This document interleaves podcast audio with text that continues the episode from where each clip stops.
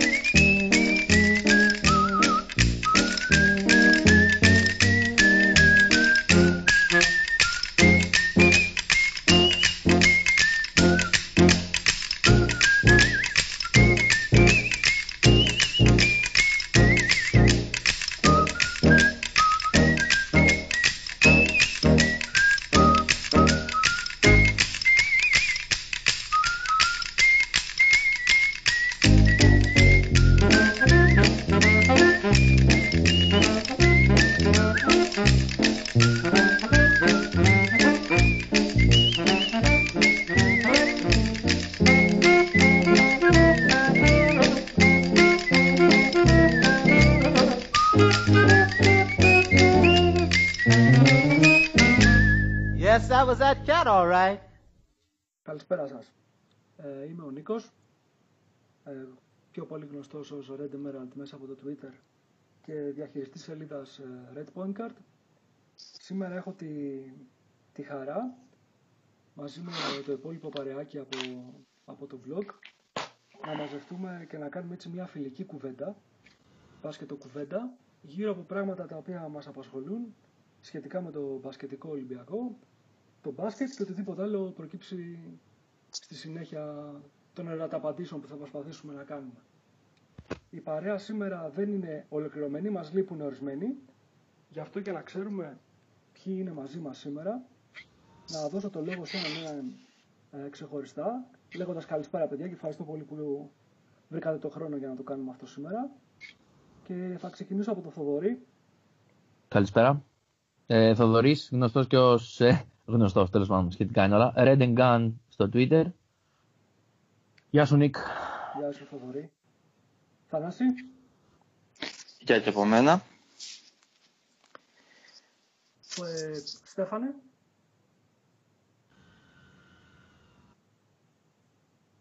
Κάτι μου έγραψε ότι αποχώρησε τώρα. Δεν ξέρω αν Ε, ξέρω. μπορούμε να το μαζέψουμε αυτό μετά. Θα τον, ε, θα τον ξαναφέρουμε. Ε, Κώστα. Καλησπέρα και από μένα, παιδιά.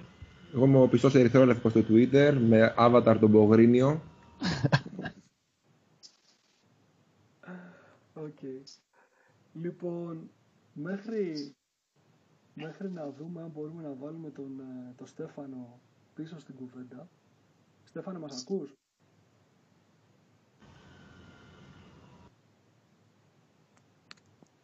Εντάξει, μην αγχώνεσαι, παιδιά. Συμβαίνουν αυτά στις live εκπομπές. Είναι και πρώτη Λοιπόν, απλά να δούμε αν πρέπει να, να- αν πρέπει να ξανακαλέσουμε, να τον ξανακαλέσουμε. Θα, τα- ελπίζω να ξαναμπεί.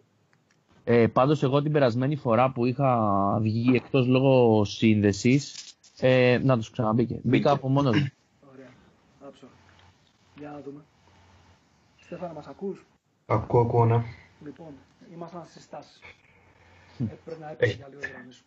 Έχουμε ξεκινήσει, δηλαδή. Έχουμε ξεκινήσει να. Ε, δηλαδή τώρα εγώ πρέπει να συστηθώ, ας πούμε. Ε, μπορείς να πεις ό,τι θέλεις. Ε, κάνει μια προσπάθεια.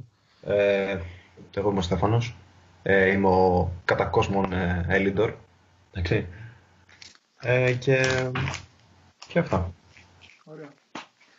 Λοιπόν, ανεξάρτητα τώρα από, το, από την πλακίτσα της, ε, της εισαγωγής ενός podcast, αυτό το οποίο έχει πολύ μεγάλο ενδιαφέρον και προσπαθούμε όλοι μας, είτε με το γραπτό λόγο, είτε με μηνύματα, έτσι, απευθείας μηνύματα, είτε μιλώντας τηλεφωνικά, να συζητήσουμε και να καταλάβουμε, γιατί είναι φανερό ότι όλοι παρέα είμαστε Ολυμπιακοί και ασχολούμαστε με το σπορ πολύ περισσότερο από έναν μέσο φιλάθλο. Και αυτό έχει να κάνει πιο πολύ με το, το ότι μας ενδιαφέρει, να το καταλάβουμε καλύτερα, το πάθος για την ομάδα. Δεν ξέρω, ο καθένας μπορεί να το ορίσει διαφορετικά. Αλλά κάτι το οποίο έχουμε κατά καιρούς προσπαθήσει να καταλάβουμε είναι τι γίνεται φέτος στο μπασκετικό Ολυμπιακό. Ο μπασκετικός Ολυμπιακός έχει, έχει αλλάξει εποχή μετά την τετραετία του κότσου Φερόπουλου. Μια τετραετία η οποία έχει πολλά θετικά στοιχεία και κάποια αρνητικά. Έχουμε δύο πρωταθλήματα, έχουμε δύο τελικούς ε, Ευρωλίγκα, αλλά έχουμε και μια σειρά από ζητήματα τα οποία πιστεύω και εν τέλει τον οδήγησαν εκτός ομάδας. Σε κάθε περίπτωση δεν θέλουμε να εξετάσουμε τι έγινε ε, την προηγούμενη τετραετία, αλλά τι γίνεται από εδώ και έπειτα. Η επιλογή λοιπόν του, του coach Blatt, ενός πολύ έμπειρου προπονητού με παραστάσεις από μεγάλα πρωταθλήματα, από μεγάλες ομάδες, με κατακτήσεις τίτλων, έδωσε έτσι από την αρχή της χρονιάς την αίσθηση της ε, αναδόμησης της ομάδας. Όπως το λέμε και αγγλιστή, re- rebuild. Το θέμα μας λοιπόν είναι, πριν ξεκινήσουμε να αναλύουμε το τι βλέπουμε και τι καταλαβαίνουμε ότι συμβαίνει φέτος, να ορίσουμε λίγο το rebuild. Για να βοηθήσω λίγο την κουβέντα και πριν σας δώσω το λόγο, να πω ότι σε κάποια από τα κείμενα τα οποία είχαμε ανεβάσει πριν από περίπου ένα-δύο μήνες, όταν και είχαμε αρχίσει έτσι να το ακουμπάμε λίγο το θέμα, είχαμε μιλήσει για το με, με ποιο τρόπο μια ομάδα ε, μπορεί να αναδημιουργηθεί, ας πούμε. Και υπάρχουν διάφορα μοντέλα, αλλά ειδικά σε ό,τι αφορά το χώρο του μπάσκετ, συνήθως το rebuild είναι μια, ένας αμερι, αμερικανόφερτος ε, όρος. Είναι ένας όρος ο οποίος δεν συμβαδίζει και πάρα πολύ με τον τρόπο με τον οποίο ο εν γέννη, ας πούμε, ευρωπαϊκός αθλητισμός λειτουργεί. Στην Αμερική είναι διαφορετικός ο τρόπος με τον οποίο είναι τα επαγγελματικά πρωταθλήματα. Υπάρχει ένα του salary cap, υπάρχει είσοδος παικτών ε, μέσα από τα draft. Εδώ πέρα στην Ευρώπη, τις περισσότερες φορές ίσως ο, ο όρος rebuild να σχετίζεται με, με, με το κλείσιμο ενός κύκλου και το καινούριο κάποιου άλλου, ο οποίος είναι αποτέλεσμα αγωνιστικών, ε, πιο πολύ α- αγωνιστικών αποτυχιών, παρά ε, άλλων παραγόντων. Γι' αυτό λοιπόν ε, και για να έχει πει έτσι πιο πολύ νόημα η κουβέντα μας, ώστε όταν κρίνουμε αυτό το rebuild και αν είναι rebuild τελικά που βλέπουμε στο φετινό Ολυμπιακό, θα πρότεινα έτσι να, προ- να προσπαθήσουμε να το ορίσουμε για αρχή. Να ξεκινήσουμε από το Θανάση. Θανάση, πώς το καταλαβαίνεις εσύ το, το rebuild; Εντάξει, πολύ καλό ερώτημα. Ε, δεν έχω προετοιμάσει κάτι. Με πιάνεις λίγο αδιάβαστο. Ε, λοιπόν, ε, αν θέλουμε τώρα να μιλήσουμε σοβαρά, ε, rebuild για τον Ολυμπιακό μπορεί να θεωρηθεί οτιδήποτε ε, το οποίο ε, ο, ο Πλάτς με τον τρόπο του ε, προσπαθεί να μάθει στην ομάδα ένα νέο τρόπο ε, τι- που θα οδηγηθεί στην επιτυχία.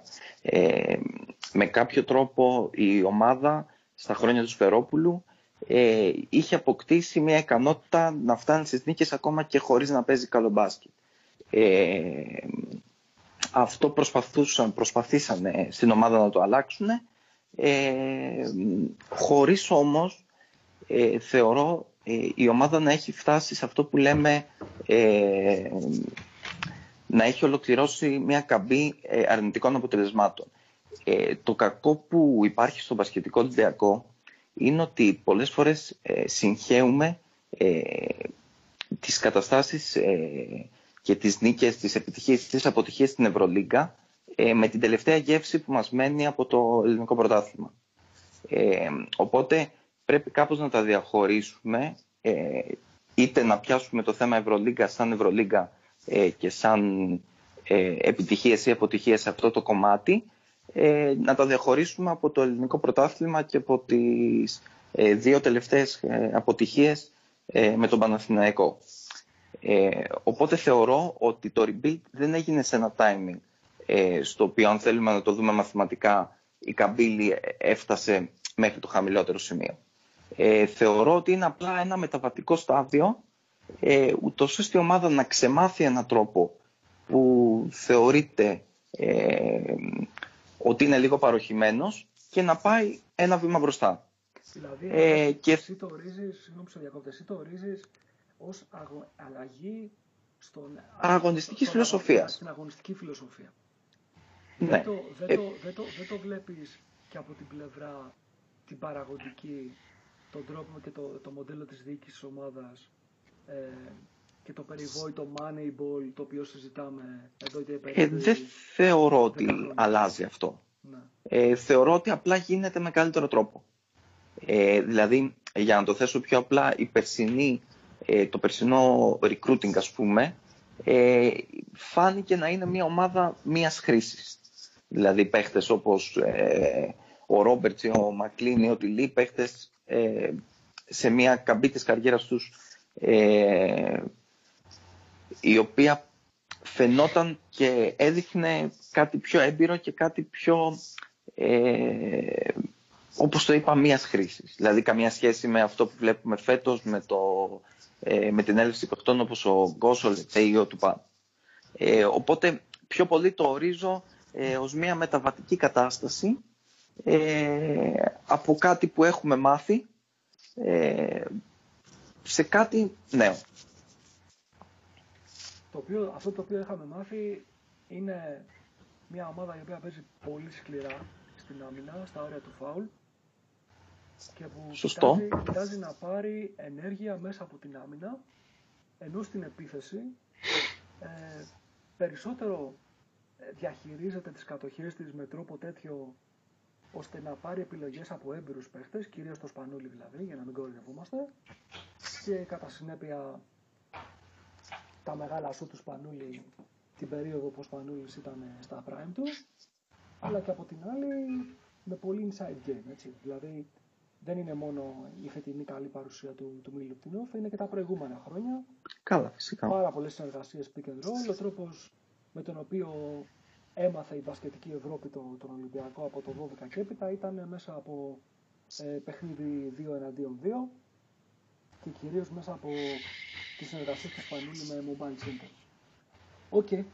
Λοιπόν, ε, Στέφανε, εσύ πώς το βλέπεις, πώς το ορίζεις το, το rebuild; Κατά τη γνώμη μου το rebuild είναι αυτό που, που λέει και η λέξη, δηλαδή είναι μια ανοικοδόμηση ε, τόσο σε πρόσωπα όσο και σε φιλοσοφία, το οποίο νομίζω είναι και το κυριότερο. Δηλαδή ε, διαλέγεις αρχικά ε, τον προπονητή, το staff γενικά που θες να χτίσει κάτι καινούριο, το οποίο η διοίκηση έκρινε ότι το Blood, κατά τη γνώμη μου ήταν το καλύτερο δυνατό ας πούμε, που μπορούσαμε να βρούμε στην αγορά και με βάση τα οικονομικά μας δεδομένα. Από εκεί και πέρα αγοράζεις την τεχνογνωσία και τη φιλοσοφία του συγκεκριμένου προπονητή, τον αφήνεις να χτίσει, να φέρει νέα πρόσωπα, το οποίο ε, είναι αναγκαίο όταν, αλλάζει ένας, όταν κλείνει ένας κύκλος βασικά και να ανοίγει ένας καινούριος. Ε, και αναλόγως πάνω κάτω δηλαδή με κάλυψε ο Θανάσης στο, στις αγωνιστικές διαφορές στο μπάσκετ που παίζαμε την προηγούμενη τετραετία, σε αυτό που προσπαθώ να παίξουμε τώρα. Ε, εγώ βέβαια νομίζω ότι το πόσο εξαρτημένοι είμαστε από απ την άμυνα ε, είναι παραπάνω από όσο νομίζουμε. Δηλαδή δεν είναι ότι γίναμε ξαφνικά ομάδα των 90 πόντων. Ε, αυτό φαίνεται και όλα στους, ε, στους δείκτες που υπάρχουν ως τώρα. Ε, δηλαδή δεν είμαστε τόσο ψηλά επιθετικά όσο νομίζουμε. Σε πόντους, σε ποσοστά, σε κατοχές, το οτιδήποτε. Και είμαστε καλύτεροι αμυντικά από όσο είμαστε επιθετικά. Ε, 100%. Ωστόσο, έχει αλλάξει κυρίως, έχουν, αλλάξει, ε, έχουν κατανεμηθεί οι ρόλοι κάπως διαφορετικά σε σχέση με αυτό που βλέπαμε. Όχι μόνο για το Σπανούλι γενικώς.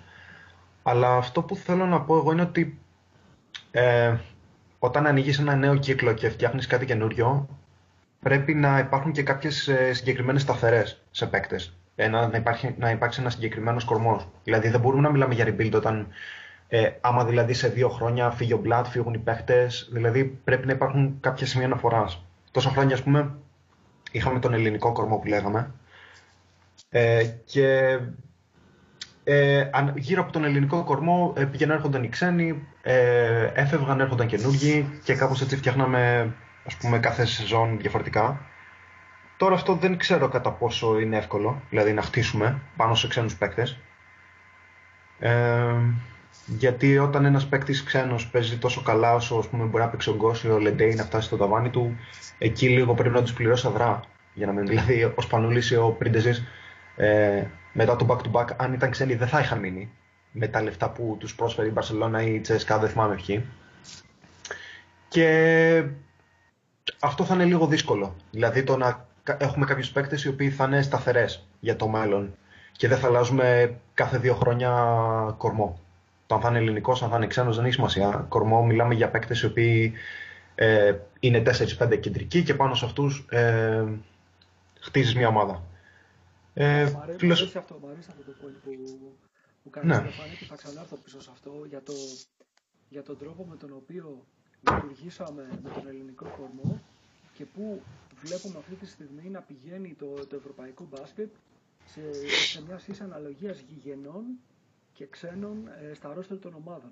Αλλά για να συμπληρώσω αυτό που είπες, το οποίο ήταν ακριβέστατο, ε, με μια γρήγορη ματιά έτσι που ρίχνω τώρα στο, στο Overbasket, ε, στη σελίδα που έχει τα Advanced ε, Stats, βλέπουμε ότι σε ό,τι αφορά το, το facing rating, ας πούμε, με τον τρόπο τον οποίο το, τον οποίο το, το υπολογίζει το Overbasket, που έχει μια μικρή διαφορά ε, σε σχέση με τον οποίο το, το υπολογίζει το badbasket.gr, που και οι δύο κάνουν εξαιρετική ε, καταγραφή.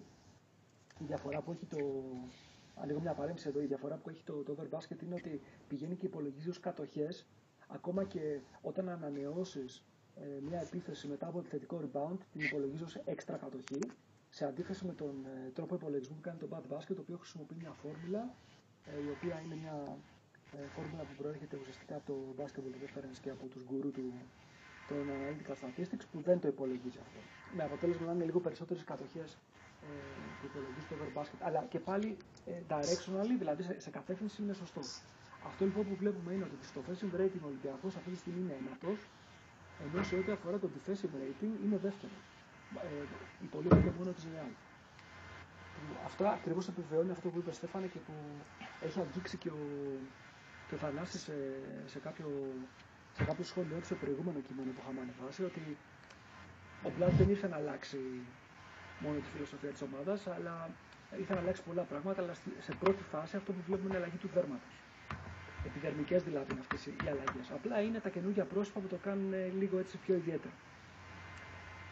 Ok. Okay. Ε, Κώστα, εσύ τι λες, πώς το βλέπεις το rebuild, πώς το καταλαβαίνεις; Ε, καταρχήν, εμένα η άποψή μου είναι ότι αυτό που γίνεται στον Ολυμπιακό δεν είναι rebuild αυτή τη στιγμή.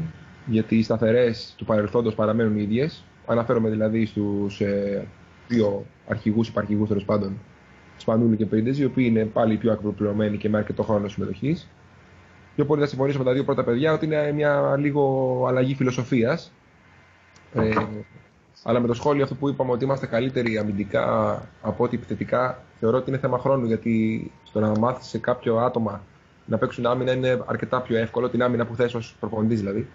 Αρκετά πιο εύκολο από αυτά που θες ως επίθεση τη στιγμή που είναι η μέρα με τη νύχτα με αυτό που έκανες στο παρελθόν. Δηλαδή το να προσαρμόσεις λίγο αυτό που ξέρανε στα δικά σου γούστα, στα δικά σου δεδομένα και γούστα, ας πούμε, είναι πιο εύκολο από το να τους πεις ότι θα τρέχουμε στον διπλάσιο ρυθμό από ό,τι τρέχαμε τα προηγούμενα χρόνια. Τέλος πάντων, να μην το πολυλογώ, δεν θεωρώ ότι είναι μια περίοδος rebuild ακριβώς, είναι μια περίοδος προ-rebuild. Δηλαδή, η rebuild με τον Βασίλη να είναι ακόμα στο 20 λεπτά συν, δεν νομίζω ότι ορίζεται ως rebuild αυτό. Να σου πω Σε ένα με δύο χρόνια πιθανώς να μειωθούν τα λεπτά του ή και να αποχωρήσει, τότε θα μπορούμε να μιλάμε για rebuild κανονικά. Αν το πάρει βάσει χρόνου, εντάξει, το καταλαβαίνω το επιχείρημα. Αλλά από την άλλη, όταν στα, κλειστά, στα κλεισίματα των, των, των περισσότερων αγώνων τον έχεις στον πάγκο, π.χ. τώρα σήμερα είναι Κυριακή, κάνουμε αυτή την κουβέντα αμέσως μετά το παιχνίδι με τον, ε, με τον Χολαργό, το οποίο το κερδίσαμε όπως το κερδίσαμε. Ο Σπανούλης δεν έχει μπει μέσα στο γήπεδο ούτε στην παράταση, ούτε στα τελευταία 3 λέει, 4 λεπτά, αν δεν κάνω λάθος, τώρα περίοδο. Και αυτό το είδαμε σε σειρά αγώνων. Αγώνων που χάσαμε και αγώνων που κερδίσαμε. Δηλαδή, Ε, αυτό λέω ότι είναι αλλαγή φιλοσοφίας, δηλαδή λίγο απεξάρτηση από Σπανούλη η εποχή. Αλλά δεν είναι ακριβώς rebuild γιατί αυτός ακόμα υπάρχει. Δεν είναι ότι λείπει εντελώς. Αυτό. Okay. Καλώς. Ε, Θοδωρή. Λοιπόν, ε, πώς το βλέπω. Η αλήθεια είναι ότι λίγο η άποψή μου είναι στη μέση. Ε, δηλαδή όταν ο Σπανούλης όντως δεν είναι μέσα στο τέλος ρε παιδί μου, ε, αλλά έχει, έχει μεγάλο μέρος του, του budget, μεγάλο μέρος. Έχει το μεγαλύτερο συμβόλαιο τέλος πάντων. Ε, δεν μπορούμε να χρησιμοποιούμε σαν όρο το rebuild που χρησιμοποιείται κατά κόρον κυρίως στην Αμερική γιατί στην Ευρώπη δεν νομίζω ότι γίνεται. Ε, δεν, δεν, δεν θυμάμαι καν να έχει αναφερθεί ότι κάποια ομάδα το έχει κάνει ας πούμε, σε μεγάλο βαθμό που γίνεται στην Αμερική, γιατί είναι τελείως διαφορετικά τα, τα δεδομένα. Ε, από την άλλη θα συμφωνήσω πάρα πολύ με τον Στεφ που είπε για την καλύτερη κατανομή ρόλων. Ε, δηλαδή εμένα φέτος μου αρέσει πάρα πολύ αυτό που βλέπω ότι όποιος είναι καλός θα παίξει. Ε, δεν γίνονται αλλαγές με το ρολόι. Ε, προχθές το μάτς με τη Χίμκι στο ΣΕΦ ε, επειδή έτυχε και ήμουνα στο γήπεδο παρέα με τον Κώστα, στο πρώτο δεκάλεπτο παίξανε 11 παίκτες. Ε, νομίζω πέρσι, όχι πέρσι, τα τελευταία τέσσερα χρόνια αυτό δεν πρέπει να έχει γίνει ποτέ. Ε, και μου αρέσει που αυτή η όλη διαδικασία ελπίζω, θέλω να πιστεύω ότι και τα παιδιά όπως ο Βασίλης, ο Σπανούλης και ο Γιώργος ο Πρίντιζης καταλαβαίνουν τι γίνεται και το αποδέχονται ως ένα βαθμό. Ε, Νομίζω ότι η περίοδος είναι μεταβατική ε, και είναι και πάρα πολύ σημαντικό αυτό που επίσης είπε ο Στέφανος ότι έχουμε κάνει την καλύτερη δυνατή επιλογή τουλάχιστον από αυτές που ξέραμε εμείς ε, στον προπονητή. Ε, είναι πάρα πολύ σημαντικό να καταφέρουμε να μην μείνει μόνο δύο χρόνια γιατί δεν θα έχει και νόημα.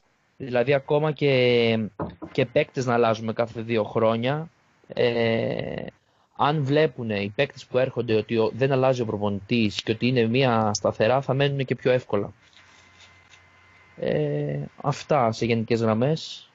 Ε, επίσης να ξέρετε αυτό το, το defensive, rating που, defensive rating που είπε πριν ο, ο Νίκος ότι είμαστε δεύτεροι ε, εμένα δεν μου φαίνεται μέσα στο γήπεδο. Ή τουλάχιστον υπάρχουν στιγμές μέσα που μας που, που κοιτάζω, το, σκέφτομαι λέω ρε φίλε δεν μπορεί να, να παίζουμε αυτή την άμυνα ε, σαν να κουτουλάμε. Ειδικά στην αρχή πραγματικά ήταν σαν να κουτουλούσαμε.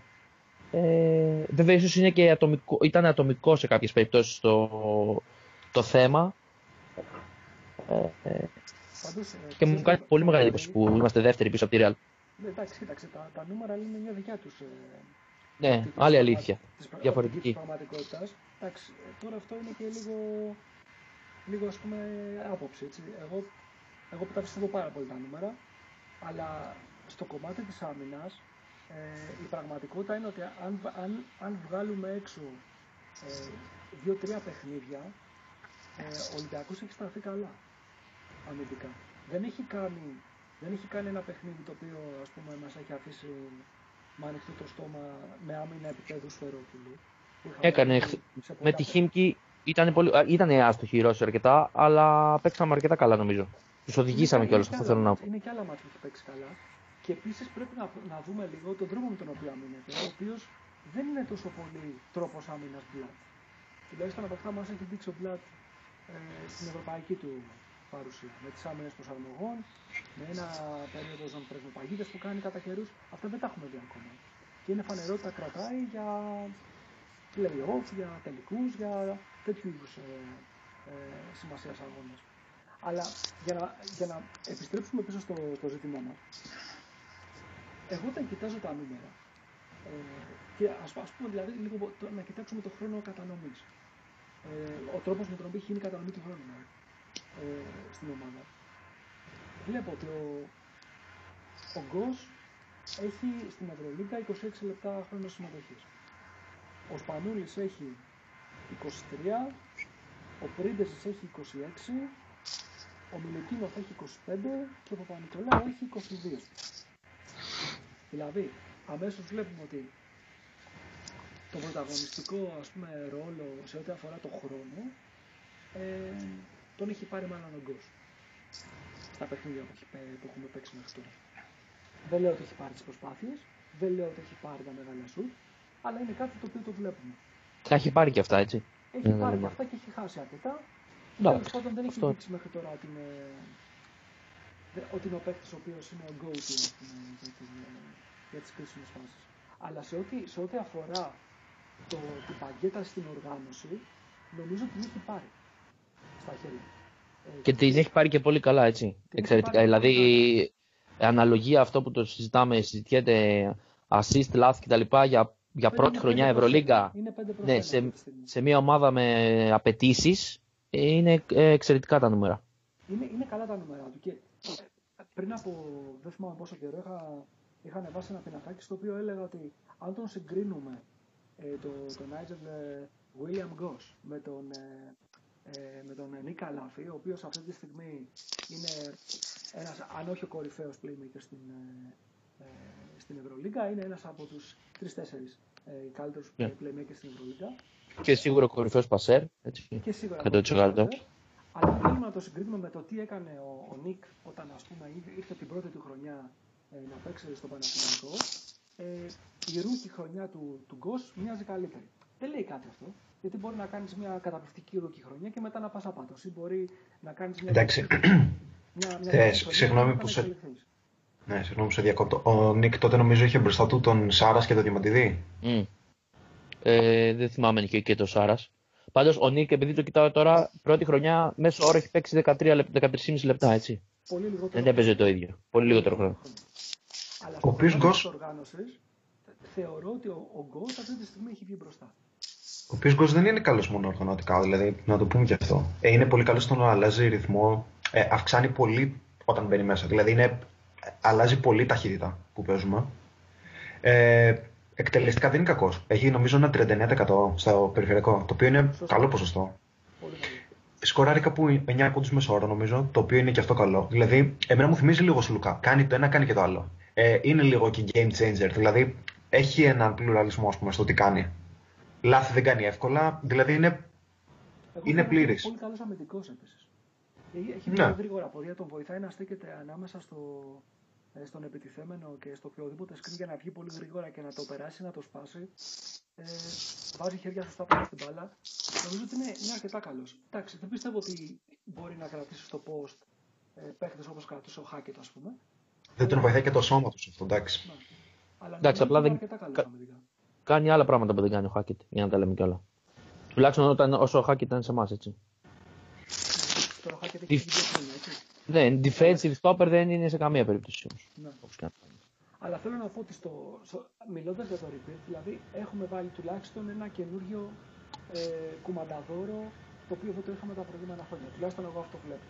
Και το δεύτερο στοιχείο το οποίο ε, βάζω εγώ στη, στην εξίσωση του υποτιθέμενου rebuild, είτε θέλουμε να το λέμε έτσι είτε όχι, είναι ότι υπάρχει ένας έκτος παίκτης, ο οποίος για μένα είναι Λεντέι, που δεν έχει ξεκινήσει κανένα παιχνίδι. Έρχεται πάντοτε από τον πάγκο. Ε, τον φέραμε για πέντε. Στην πορεία προέκυψε ότι είναι περισσότερο τέσσερα. Δεν έχει όμως σημασία.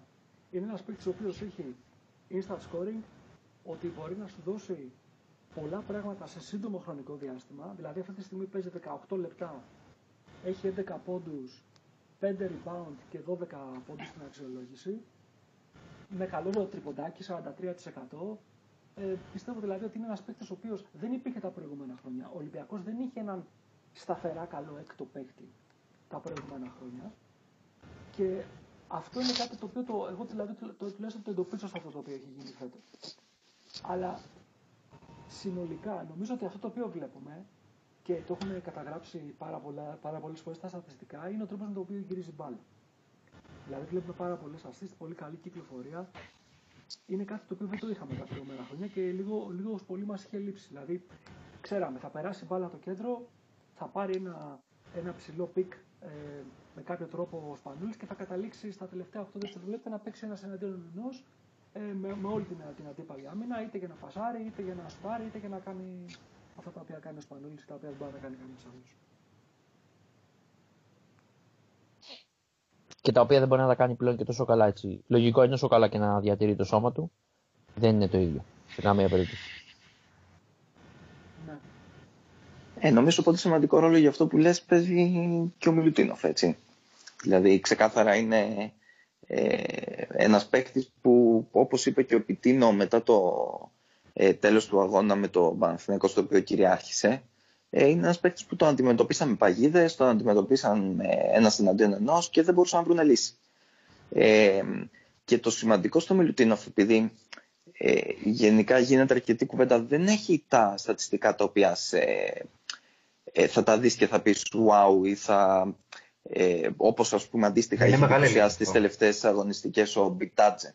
Ε, έχει όμως ένα, μια τρομερή ικανότητα και σε αυτό ευθύνεται κυρίως ο Μπλατ. Ε, να είναι κυρίαρχος και στις δύο πλευρές του παρκέ. Ε, έχω παρακολουθήσει δηλαδή ε, αρκετά μάτς ε, των θεωρητικά 4-5 κορυφαίων σέντερ που υπάρχουν αυτή τη στιγμή στην Ευρωλίγκα. Ε, δηλαδή άμα τους βάλουμε ιεραρχικά ο Βέσελη, ε, ο Αγιών, ε, ο Ντέιβις και ο Γκουντάιτης. Ε, και πέρα από τον Βέσελη και ίσως τον Αγιών, ε, Γκουντάιτης, Βέσελη, ε, Γκουντάιτης και Ντέιβις επιτρέπουν αρκετά μεγάλο ε, αρκετά καλό rating ε, στα αντίπαλα center. Είναι κάτι που έχω παρατηρήσει, αλλά είναι κυρίως έτσι ε, παρατήρηση της στιγμής και όχι, δεν το έχω ψάξει αναλυτικά. Ε, ο Πέρα από Μιλουτίνοφ, και θέμα φιλοσοφίας συνολικής της άμυνας της κάθε ομάδας, γιατί η Αρμάνη πετάει χαρτάει τόσο να. ναι, πετάει χαρτετό, αλλά ε, και η Ζαλγίρης που δεν πετάει. Ε, ο, ο Ντέιβις, ας πούμε, δέχτηκε 8 πόντους στο πρώτο δεκάλεπτο του Γκίστ. Στο προηγούμενο παιχνίδι, το Ζαλγίρης Παναθηναϊκός. Ε, Αυτό νομίζω ότι μιλάει γεν- τον εαυτό του πάντως, ότι δεν πάει στην άμυνα σκληρά γιατί δεν θέλει να κάνει φάουλ. Κοιτάει λίγο πολύ τη στατιστική. Δηλαδή το παρατήρησα. Ναι, δεν το ξέρω. Ναι, πάντως Άλλο η ποιος- αλήθεια είναι ότι δεν, δεν το λες κυρίαρχο αμυντικά. Δηλαδή ο Μιλουτίνοφ κατεβάζει και rebound, αλλοιώνει κάθε προσπάθεια. Δηλαδή είναι, ε, αυτό κυρίως είναι ζήτημα του Μπλατ, ο οποίος σε αντίθεση με αυτό που βλέπαμε από το Σφερόπουλο, ε, χρησιμοποιεί τον Μιλουτίνοφ σε ζώνες που νιώθει ο ίδιος καλύτερα. Δηλαδή αποφεύγει τα προστατεύει, heads out, προστατεύει. ε, και στο, στο pick and roll αντιμετωπίζεται κυρίως με βάθος. Ε, οπότε μ, ο Μιλουτίνοφ εκεί νιώθει καλύτερα και αμυντικά και επιθετικά. Ε, τα περισσότερα δηλαδή screen που βλέπουμε τα βλέπουμε από το 4 πλέον. Ναι, Δεν νομίζω προστατεύεται ότι αρκετά ο- ο Μιλουτίνοφ. Είναι αλήθεια. Ε, και αυτή είναι και εξήγηση για τα φάουλ πολλές φορές που, που βλέπουμε που τελειώνουν τον αγώνα πολλές φορές με 0 φάουλ σε αντίθεση ε, με παλαιότερα μάτς που, που πουλάγε κάποια φάουλ γιατί Τα οποία είναι και φάουλ- λογικό ένα 7 footer τώρα δεν μπορεί να βγαίνει στο τρίποντο ε, τρεις και τέσσερις φορές σε κάθε επίθεση και σε κάθε άμυνα. Τα οποία φάουλ γενικώ τα δίνουμε φέτος με το σταγονόμετρο. Δηλαδή, ε, επιλέγουμε να μην σπαταλήσουμε τόση ενέργεια, ίσως δεν ξέρω. Ε, Πάντως, τα φάουλ γενικώς ε, πρέπει να είμαστε από τις ομάδες που δίνουν τα λιγότερα φάουλ. Δείγμα του πώς αντιμετωπίζουμε γενικώς ε, κάθε άμυνα και τον Δείγμα- αντίπαλο γενικά. Και αυτό που είπε ο Μπλάτ ότι δεν είναι καλή άμυνα το φάουλ και έχει δίκιο. Ναι. Δηλαδή δεν... το να σταματήσει ένα παίχτη σημαίνει ότι δεν μπορείς να τον ακολουθήσεις. Όχι ότι. Είναι απόλυτα σωστό πάντως ότι δίνουμε πολύ λίγα φάουλ. Νομίζω ότι ο Ολυμπιακός είναι τρίτος ε, στα φάουλ που δίνει στην Ευρωλίγα. Λε- Λιγότερα δίνει μόνο η ΕΦΕΣ και, και η Real. Η Real είναι σε όλους τους παράγοντες, βλέπω ψηλά αρκετά έτσι. Η Real έχει και το πιο, μεγα... το πιο βαθύ ρόστερ. Ίσως, Ναι, ισχύει σίγουρα- αυτό. Σίγουρα ίσως από τα πιο ακριβά ρόστερ. Αλλά Ισχύει αυτό. αυτό, σε σε όλα αυτά που συζητάμε και συνεχώς καταλήγουμε στην αλλαγή τη, την αγωνιστική, έτσι. Στις αγωνιστικής φιλοσο, ε, ε, φιλοσοφίας περισσότερο. Αν θέλουμε, αν θέλουμε να, να κάνουμε έτσι μια, μια αναγωγή, μια, έτσι μια, μια σύγκριση με το πώς γίνεται ένα, ένα repeat, ε, παραδείγματος χάρη στο NBA, υπάρχουν κάποιοι κανόνες. Δηλαδή, δεν είναι ότι ξυπνάει κάποιος ένα πρωί και λέει: Ωραία, κάνουμε ένα rebuild, ας πούμε, γιατί έτσι νιώθω. Χρειάζεται συγκεκριμένα πράγματα. Καταρχάς, πρέπει να έχεις ε, salary cap. Ε, δηλαδή, πρέπει να έχεις ένα περιθώριο κάποιων χρημάτων τα οποία μπορείς να διαθέσεις. Ε, σε κάποιες ομάδες υπάρχουν ε, αυτό που. Εντάξει, είναι ένας όρος που περισσότερο εμπορικός, αλλά έχει και αγωνιστικά χαρακτηριστικά. Αυτό που λέμε ένας ε, franchise player, ένας παίκτης ο οποίος είναι ένα πολύ μεγάλο όνομα, ο οποίος θα τραβήξει την ομάδα μπροστά και τέλος πάντων χτίζουμε την ομάδα γύρω από αυτόν. Μετά πρέπει να έχει κάποιο defensive presence, δηλαδή συγκεκριμένες αμυντικές σταθερές και μετά δουλεύουν μέσα από το free agency για να συμπληρώσουν τα κενά. Κάπως έτσι ας πούμε υπάρχει ένας, ε, ένας κανόνας ε, για το πώς στο χαρτί γίνεται ένα rebuild. Ο προπονητής παίζει ένα πολύ μεγάλο ρόλο, αλλά οι προπονητές δεν αλλάζουν τόσο συχνά ε, στην Αμερική με τον τρόπο που τους αλλάζουμε εμείς στην Ευρώπη. Αυτό το οποίο βλέπουμε εμείς στο ευρωπαϊκό μπάσκετ και περισσότερο στη δικιά μας την ομάδα είναι ότι έρχεται ένας προπονητής, είναι ένα project 2 με 4 έτη στην καλύτερη των περιπτώσεων, δηλαδή αν εξαιρέσουμε ε, προπονητές όπως είναι ο Μπράντοβιτς, ε, ίσως ο Λάσο, δεν μπορώ, να, δεν μπορώ να, να, να σκεφτώ αυτή τη στιγμή κάποιον ο οποίος έχει πολύ μεγάλη χρονική διάρκεια στους πάκους. Όλοι κάθονται 2-3 χρόνια max, έτσι. Σε κάποιες περιπτώσεις και μία χρονιά. Αυτό σημαίνει ότι το οποιοδήποτε rebuild γίνεται σε ευρωπαϊκό επίπεδο δεν έχει, δεν έχει χρονικό ορίζοντα διετίας, τριετίας. Εμείς λοιπόν αυτό το οποίο βλέπουμε φέτος είναι ότι ο Μπλάτ ήρθε, ε, κατάλαβα από την αρχή ότι δεν έχει ένα budget ε, το οποίο μπορεί να ανταγωνιστεί ας πούμε τη Φενέρ, τη Ρεάλ, τη Τζεσεκά. Γνωρίζει όμως ότι έχει δύο-τρεις πάρα πολύ καλούς παίχτες από τους καλύτερους στην Ευρωλίγκα, έστω και βετεράνους, τον Σπανούλη και τον, και τον Πρίντεζη, και επέλεξε να κάνει συμβόλαια σε παίχτες υπό την λογική να τους δημιουργήσει και να αναδείξει την αξία τους μέσα σε ένα χρονικό ορίζοντα διετίας. Γι' αυτό και είδαμε τα συμβόλαια τόσο του Λεντέι όσο και του Γκος. Αν δεν κάνω λάθος και του Τουπάν είναι διετίας.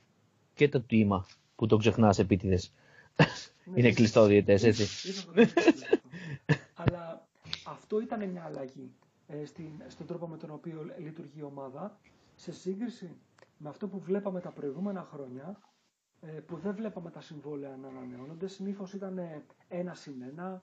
Ε, δεν βλέπαμε ε, να έρχονται παίχτε με την προοπτική να μείνουν δύο-τρία χρόνια, αλλά κάνανε ας πούμε μια καλή χρονιά, δύο καλές χρονιές και αυτομάτως ερχόταν όπως είπε και ο Στέφανος στην αρχή της κουβέντας ε, ένας, ε, ένα πολύ μεγάλο πορτοφόλι και τους, ε, τους ε, τράβαγε μακριά από τον Ολυμπιακό.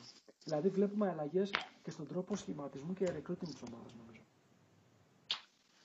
Εντάξει, αυτό νομίζω παίζει και αρκετό ρόλο η κατάσταση του Σπανούλη. Δηλαδή στην ομάδα ε, ίσως τα προηγούμενα χρόνια δεν θέλαν, είχαν στο μυαλό τους μάλλον να μην θυσίαζαν τα καλύτερα χρόνια ε, του, του αρχηγού με παίχτες που μπορεί να μην ήταν τόσο έτοιμοι, να ήταν άγουροι και να χάναμε στην ουσία ε, το πλεονέκτημα που μας έδινε ο Σπανούλης εναντίον των άλλων ομάδων. Γι' αυτό έκανα και λόγο πριν για ομάδες μίας χρήσης με παίχτες όπως ο Ρόμπερτς ή ο, ε, ή ο Μακλίν ή ο Τιλί.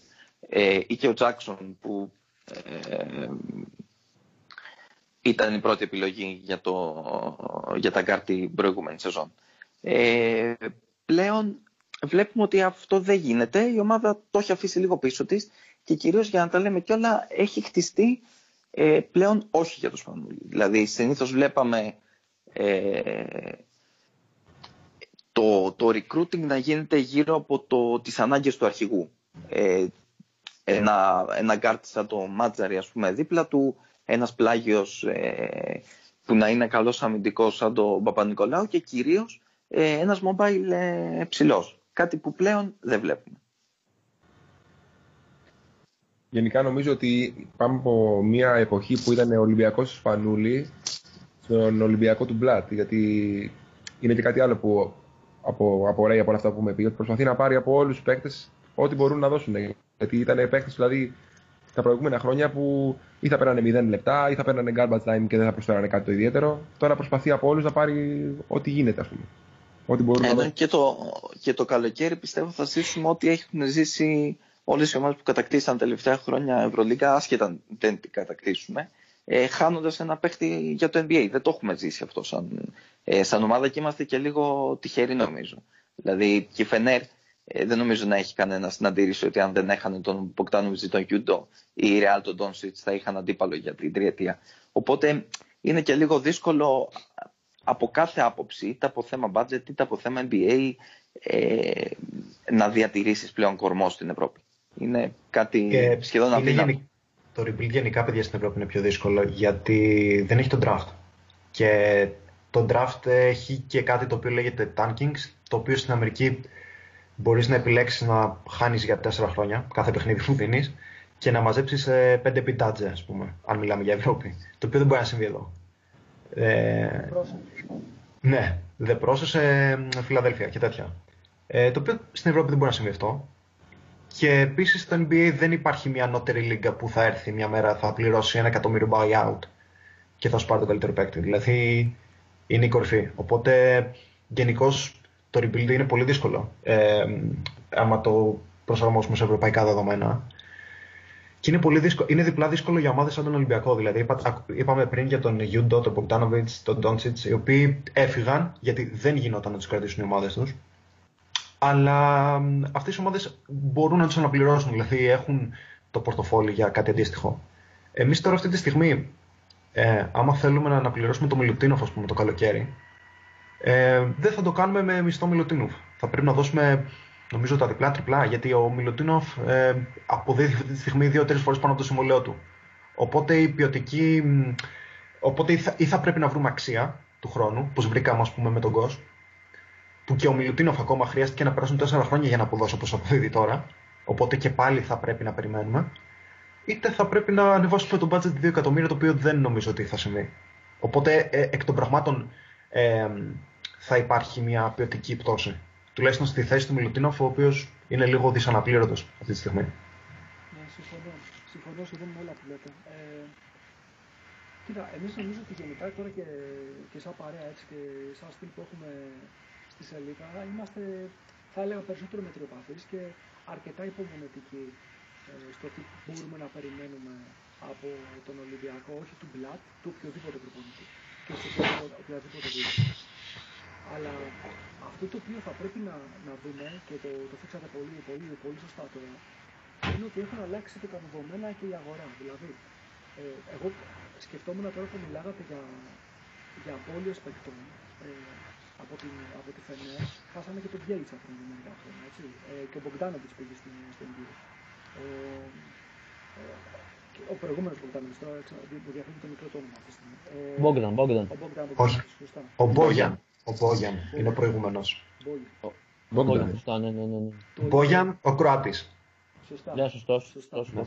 Και το, ίδιο, και το ίδιο είδαμε και, στη, και με την ΕΦΕΣ. Δηλαδή, η ΕΦΕΣ είχε τον, ε, είχε τον Οσμάν, είχε τον Οσμάν ε, και, το, και το τρίτο της παρέας, ο οποίος, δηλαδή, τρεις παίχτες φύγανε μέσα σε μία χρονιά, αν δεν κάνω λάθος. Εμείς, σαν και ο Κορκμάς νομίζω δεν ήταν ε, στην ΕΦΕΣ. Ο Κορκμάς, μπράβο. Ο Κορκμάς, σωστά. Ε, από εμάς ο μοναδικός έτσι, ε, high flyer που έφυγε και όχι κατευθείαν για το NBA. Ο Παπα-Νικολάου. Ήταν ο Παπα-Νικολάου. Μέσω του Μπαρσελόνα. Λοιπόν, και μέσω και buyout. Και μέσω και buyout. Παρ' όλα αυτά, αυτό το οποίο βλέπουμε εμείς τώρα ε, ως Ολυμπιακός είναι ότι με το μοντέλο της προηγούμενης, ε, να το πούμε, από το 11, από το 12, εξαετίας, εφταετίας, με αυτό το μοντέλο ε, η ομάδα πέτυχε όσα δεν πέτυχε ε, όλα τα προηγούμενα χρόνια. Και δεν μιλάω τόσο πολύ σε επίπεδο τίτλο στην Ελλάδα, γιατί εντάξει, νομίζω ότι τρία βαθμήματα έχουμε πάρει σε αυτή την περίοδο. Αλλά το back Και πολλά μας ήταν. Το, ε; το back to back. Ε, άλλοι δύο τελικοί. Ε, αυτό, αυτά δηλαδή είναι, είναι επιτεύγματα που ακόμα και μια ομάδα με το, ε, με το, με το budget της, της Φενέρ να το πετυχαίνει, θα λέγαμε κατόρθωμα, έτσι. Τώρα λοιπόν πρέπει να αναπροσαρμόσουμε τον τρόπο με τον οποίο δημιουργούμε αξία και νομίζω ότι αυτό το οποίο κάνει πολύ σωστά ο coach Blatt είναι να δημιουργήσει τους παίχτες που δεν μπορούμε να αγοράσουμε. Αυτό, αυτό είναι για μένα η ειδοποιώς διαφορά ανάμεσα σε αυτό το οποίο καταλαβαίνω ότι προσπαθεί να επιτύχει φέτος σε συνδυασμό με τα αγωνιστικά αποτελέσματα. Δηλαδή όταν βλέπεις ότι δίνει τελευταίες επιθέσεις ε, στον, ε, ε, στον Γκος, ενώ μπορεί να έχει μέσα το σπανούλ και το κάνει συνειδητά ε, και το κάνει σε, σε σειρά παιχνιδιών, ε, δεν νομίζω ότι δεν θέλει να πάρει ουσιαστικά τα παιχνίδια αυτά ο Μπλατ έχοντας μέσα το σπανούλι, ο οποίος ξέρουμε ότι μπορεί να κάνει το απίστευτο, ας πούμε, στην τελευταία φάση. Το κάνει γιατί θέλει να δημιουργήσει ε, την αίσθηση του urgency ότι ε, είσαι εσύ τώρα ε, στο τιμόνι της ομάδας, ότι πρέπει να πάρεις την ευθύνη, πρέπει να βγεις μπροστά, πρέπει να πάρεις αυτό το shoot και αν δεν το πάρεις πρέπει να μάθεις μέσα από τη διαδικασία γιατί δεν τα κατάφερες. Αυτό δηλαδή για μένα είναι repeat. Πάντως το τελευταίο που λες νομίζω το κάνει γιατί φοβάται και μ, πολλές φορές έχω διαβάσει και έχω ακούσει ότι θα μπορούσαν ας πούμε, το Σπανούλη να το χρησιμοποιούμε κάπως σαν δόλωμα ε, στις τελευταίες επιθέσεις, ούτως ώστε να τραβάει παίχτες. Ε, η αλήθεια είναι ότι εδώ συγκρούεται λίγο ε, το πώς έχει μάθει η ομάδα να κερδίζει ως τώρα ε, και το πώς έχει μάθει ή θέλει να μάθει ο Μπλάτ στην ομάδα να κερδίσει. Ε, φοβάται ότι με την παρουσία του Σπανούλη ε, ίσως αυτό που μπορεί να έγραφε εκείνη τη στιγμή στο πινακάκι να καταργηθεί όχι τόσο από το ε, από ας πούμε τον εγωισμό που έχει ο Σπανούλης να πάρει το τελευταίο σουτ όσο από την εμπιστοσύνη που μπορεί να του δείξει ο Παπα-Νικολάου ή ο Πρίντεζης ε, ή οποιοδήποτε παλιό σειρά να το πούμε και έτσι ε, σε σχέση με τον ε, Γκος. Γιατί η αλήθεια είναι ότι έχουν μάθει τα παιδιά αυτά να κερδίζουν με κάποιο συγκεκριμένο τρόπο και αυτός όπως και να το κάνει ο Σπανούλης. Από το Δεν είναι ο ένστικτο Γκος. της ίδιας της ομάδας δηλαδή. Ακριβώς, από το ένστικτο, ναι. Βέβαια νομίζω ότι αυτός που ε, έχει επιφορτιστεί ας πούμε τις, ε, το βάρος των τελευταίων επιθέσεων ή ε, του τελευταίου σούτ ή δεν ξέρω, δεν είναι ούτε ο Γκος ούτε ο Σπανούλης. Ε, ναι, ο Στρέλινγκς. Νομίζω ότι είναι ο Στρέλινγκς, ναι. Και φάνηκε και σήμερα αυτό. Δηλαδή, ε, και πλέον βλέπεις ότι τον ψάχνουν οι συμπαίκτες του. Δηλαδή, να του δώσουν την μπάλα, ε, νιώθουν σιγουριά. Και νομίζω ότι γενικώς η ομάδα ε, έχει μια ηρεμία στα τελευταία λεπτά με τον Στρέλινγκς μέσα. Δεν ξέρω τι λέτε. Ε, ναι, βέβαια, δεν κάνει λάθη πρώτον. Ε, είναι αρκετά εύστοχος και έχει, τρο- ε, έχει το καλύτερο decision making νομίζω από όλους πλέον. Είναι πολύ σημαντικό αυτό. Πολύ σημαντικό αυτό. Όντως. Νομίζω ότι α, μαζί με το Στρέλνιεξ βλέπουμε και μια σειρά από άλλους παίχτες που λόγω της αλλαγής φιλοσοφίας μας δείχνουν πράγματα τα οποία δεν τα είχαμε δει τα προηγούμενα χρόνια. Δηλαδή, ε, την πάσα του, του Πρίντεζη που τη βλέπουμε σε πολλά σημεία και σε πολλούς αγώνες φέτος δεν νομίζω ότι την είχαμε δει τόσο πολύ τα προηγούμενα χρόνια. Ε, αλλάζει, ο τρόπο, αλλάζει ο τρόπος που, που συμπεριφέρεται συνολικά η ομάδα.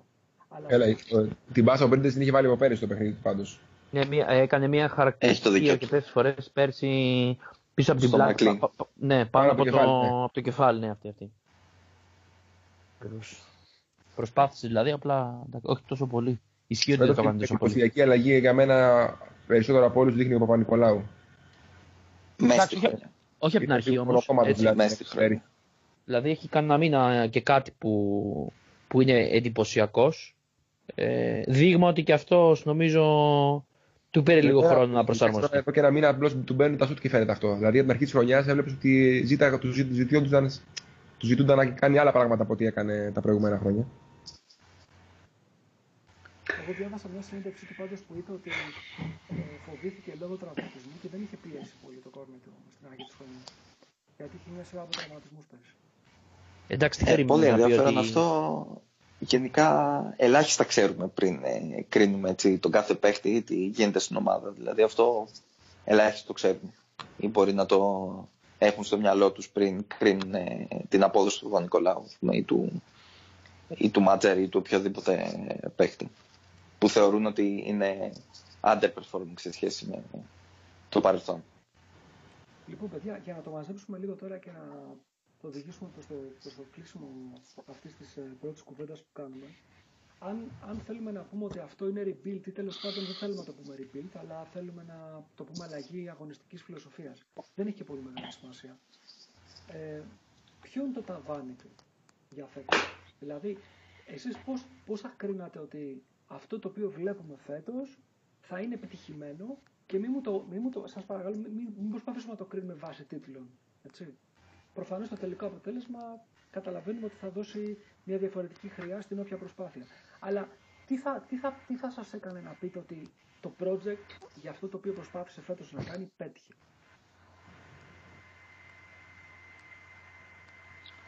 Ξεκινήσω ε, πες, πες. που βλέπω διακοπή. ε, εντάξει, κοίταξε να δεις. Ε, θεωρητικά και το ότι είμαστε παραμένουμε το ίδιο ανταγωνιστικοί σε σχέση με πέρυσι και σε σχέση με τις προηγούμενες χρονιές από μόνο του επιτυχία είναι. Ε, για μένα το σημαντικότερο είναι επειδή βλέπω ε, γενικά ότι με τους χρόνους μπορεί να είδαμε το μεσόρο με τους Φανούλης στα 23 λεπτά, ε, το μεσόρο του Παπα-Νικολάου στα 22, αλλά υπάρχει και μια ιδιαίτερη διακύμαση στους ε, χρόνους.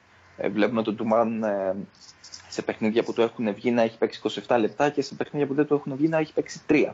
Αυτό που έχει σημασία ε, και που θέλει πιστεύω και ο Μπλατ ε, είναι όταν κρίνονται οι τίτλοι ε, όλοι οι παίκτες ε, να δώσουν ε, θεωρητικά το peak τους. Δεν γίνεται, αλλά θεωρώ ότι ε, ομάδες με, και το budget και τη φιλοσοφία του Ολυμπιακού ε, μόνο σε αυτό μπορούν να ελπίζουν για να αντιμετωπίσουν ας πούμε, τα μεγαθήρια ε, της Φενέρ, της Ρεάλ που η Ρεάλ ας πούμε, έχει 15 παίχτες ρόστερ ε, και να μην παίξει ξέρω εγώ Πρέπελιτς ε, ή ο, ή ο Τόμπκινς έχει τρεις παίχτες από πίσω του. Οπότε σαν επιτυχία θα όριζα ε, το καλύτερο τελείωμα. Να γίνει το τελείωμα όταν η ομάδα είναι στο peak της. Ε, τώρα, εντάξει, ξέρουμε μπάσκετ. Είναι ένα σουτ να μπει, ένα να χαρτί, ένα rebound. Ε, θα κριθεί και ένας τίτλος. Ε, οπότε δεν θα έβαζα το Final Four ε, σαν ταβάνι, ε, όσο μια πολύ καλή σειρά playoff.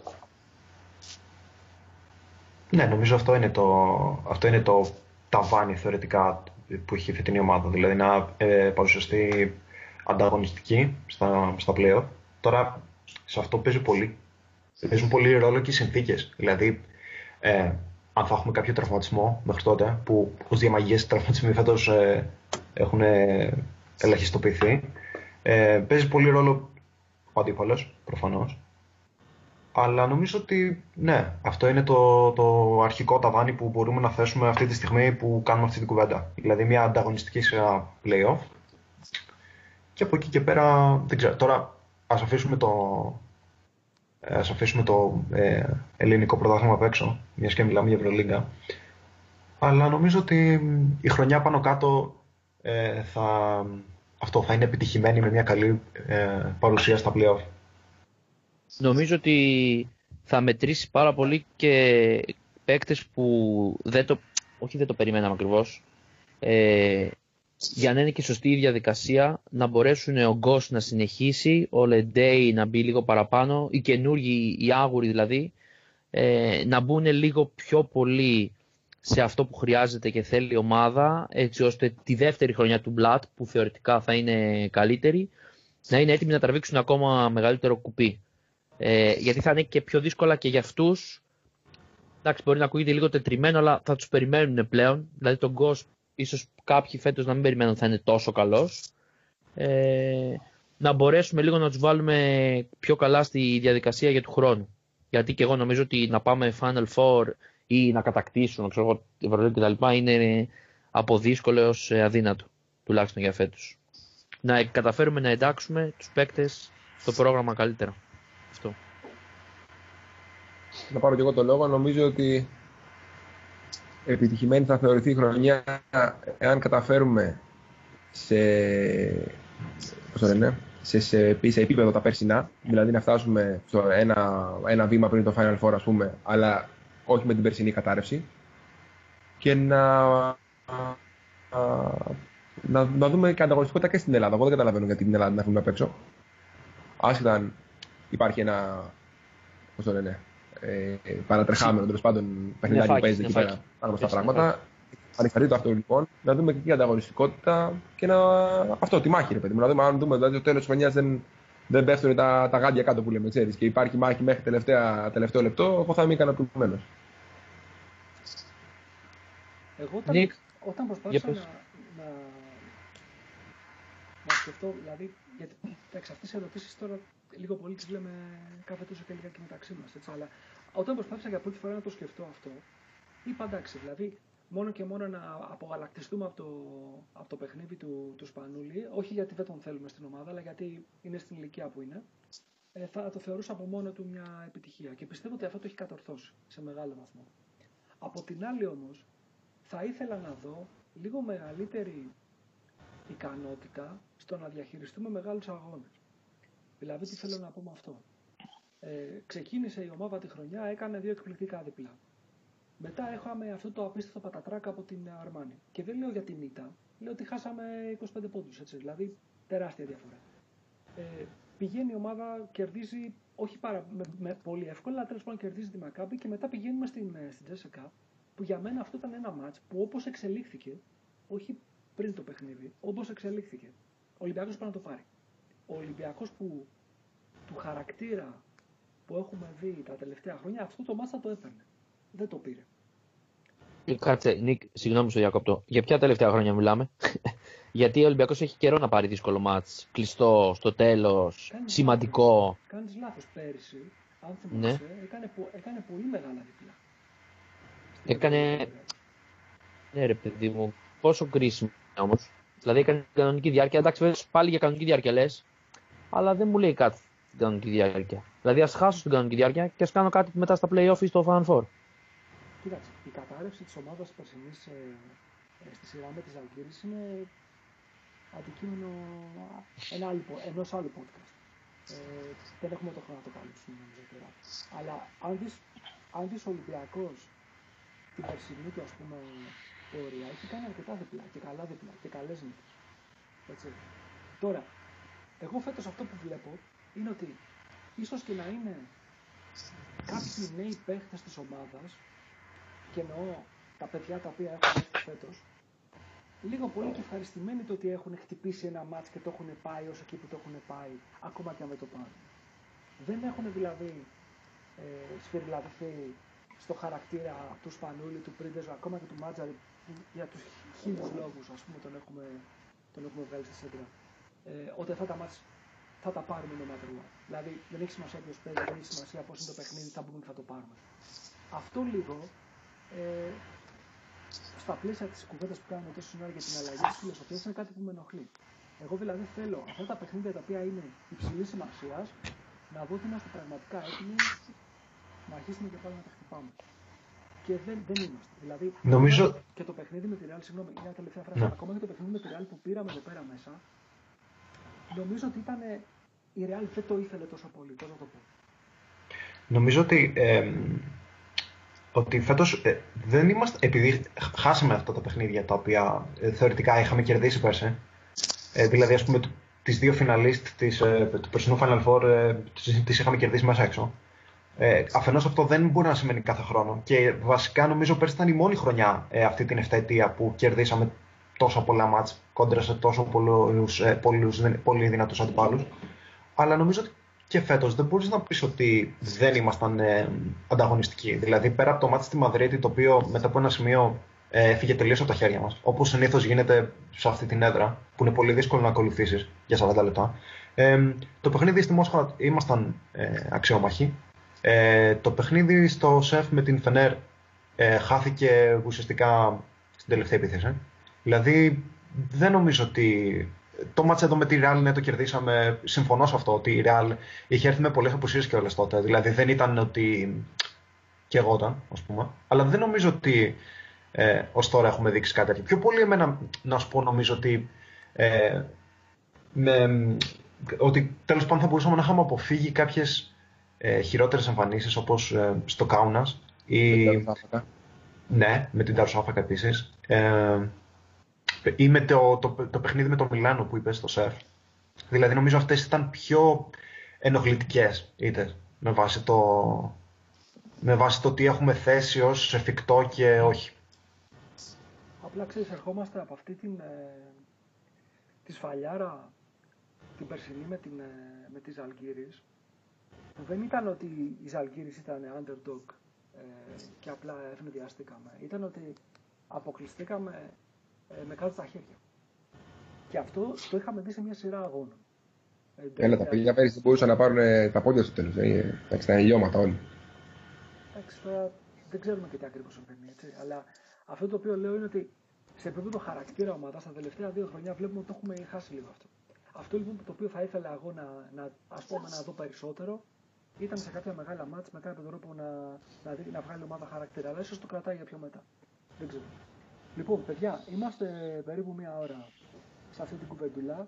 Ε, για πρώτη φορά νομίζω ότι ήταν αρκετά επικοδομητική. Νομίζω ότι εγώ περισσότερο του ευχαριστήθηκα γιατί δεν την έχουμε δομήσει με τρόπο να καλύπτουμε ενότητες, αλλά να μιλήσουμε για ένα ζήτημα και να το, να το συζητήσουμε με όποιο τρόπο μας πάει η κουβέντα. Και νομίζω το κάναμε αρκετά καλά. Μέχρι την επόμενη φορά που θα βρούμε το χρόνο και θα έχουμε τη διάθεση να ξανακάνουμε αυτή την κουβεντούλα. Σας ευχαριστώ πολύ που βρήκατε τα λεπτά για τη συζήτηση. Και Εμείς για ευχαριστούμε, όσους Νίκ. αφιερώσουν το, το χρόνο για να ακούσουν αυτό το, το podcast. Τους ευχαριστούμε πολύ και για τα σχόλια. Πιο πολύ αυτούς. Πιο πολύ αυτούς. Ναι, καλά να πάθουνε. Καλά. Αφού καθίσανε μια ώρα, καλά να πάθει. και, μέχρι την επόμενη, και μέχρι την επόμενη φορά να είναι όλοι καλά. Λοιπόν, ευχαριστώ πολύ Ωραία. και καλή συνέχεια. Στο επανειδή. Καλή συνέχεια, παιδιά. Καλό απόγευμα.